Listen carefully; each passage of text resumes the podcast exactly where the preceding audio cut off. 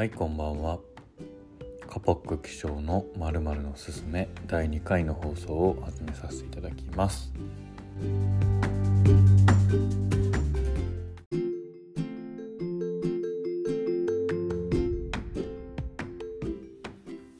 今日はですね、京都のビーガンラーメン渦というところに、行ってラーメンを食べてきましたと。ランチですね。そこはですねすごい面白くて、チームラボさんが提供している空間設計と、ビーガンラーメンが楽しめる場所で、非常にいい時間でしたね。なんか五感を刺激されると言いますか、チームラボさん提供ということもあってすごい映像も綺麗で、アート空間に没入している感じを得られながら音楽も、とてもよくでビーガンラーメンを食べられるという、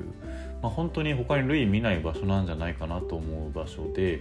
とても良かったので、京都に行った際にはぜひ行ってみていただければなと思います。おすすめです。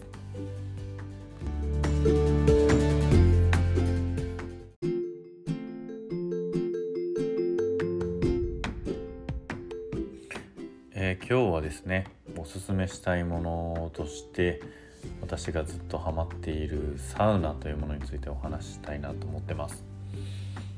昨今本当にサウナブームというのはすごくてですね、私のような20代後半から30代はいでは40代50代、世代関係なく愛されている文化なのかなというふうに感じています。サウナはですね世代も問わないし性別も問わず、東京ではソロサウナとかだったり、本当に普通に街の銭湯にあるサウナとかいうのも結構流行ってたりはしますよね。東京と大阪、両方ともよく僕出張で東京にも行くんでその時にサウナ入ったりするんですけど、東京は入るのに待ったりしますもんね。本当にこのサウナブームというのを肌で感じていますけれども、でそのサウナブームにご多分に漏れず私もしっかり乗っかってるわけですけれども、ちょっとせっかくなのでそのサウナの良さみたいなところを今日は自分の実感値から語ってみたいなと思います。まずね僕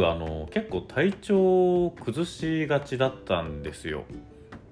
冬場とか、季節の変わり目ごとにですね結構風邪ひいたり、ちょっと調子悪いなってことが多かったりしたんですけれども、サウナ入り始めたのがここ2年ぐらいですかねから体調不良の回数がだいぶ減りまして、季節の変わり目ごとに体調崩してたのが1年に1回体調崩すかなぐらいになりました。それはねやはり結構このサウナの紅葉かなというふうな気がしていて、これは本当に体調管理がなかなかできないとか、忙しくてご飯とか、睡眠とかちゃんと取れないなっていう人とかもいたりするとは思うんですけれども、そういう方にこそサウナっていうのはちょっといいんじゃないかなというふうに思って、私の実感値からおすすめしています。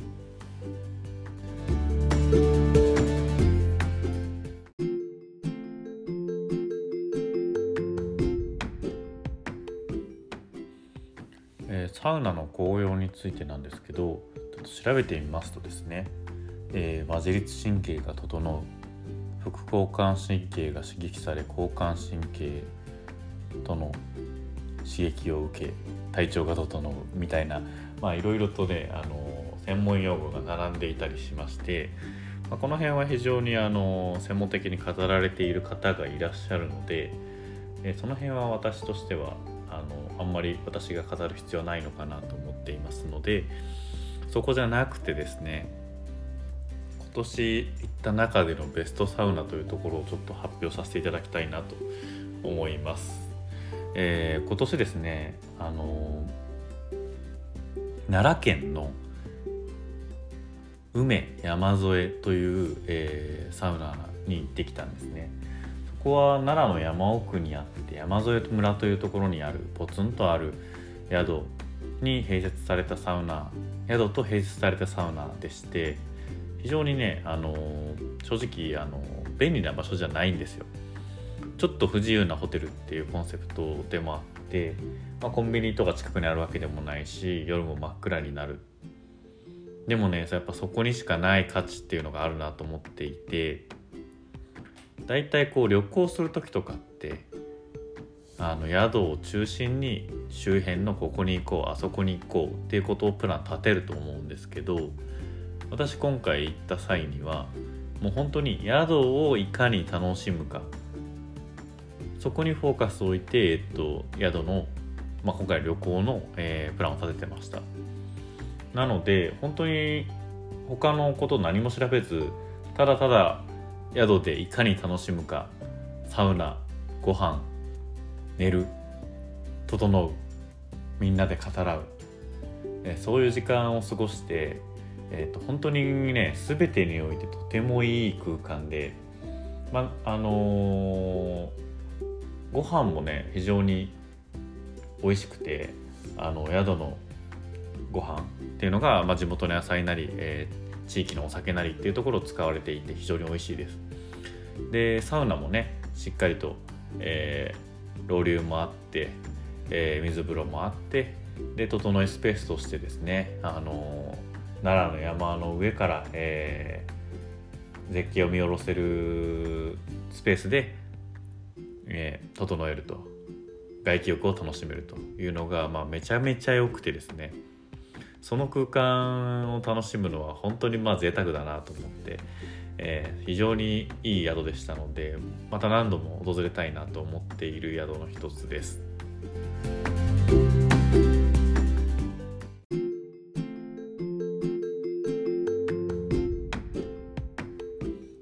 カポク気象の〇〇のすすめ第2回の放送はサウナについてでした。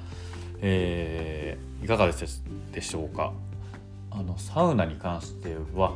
結構共感を生む人はめちゃめちゃ生むし、生まない人には全く生まないというコンテンツです。整うという言葉が出てきてから、その体験をしてる人としてない人で共感度が全く違うコンテンツっていうのもすごい面白いなと思ってて、それを感じてサウナいいよねっていう人はすごい何度も何度も行きますし、私もそれ以来も週1ぐらいでですけど通うようにはなっています。でですね、その先に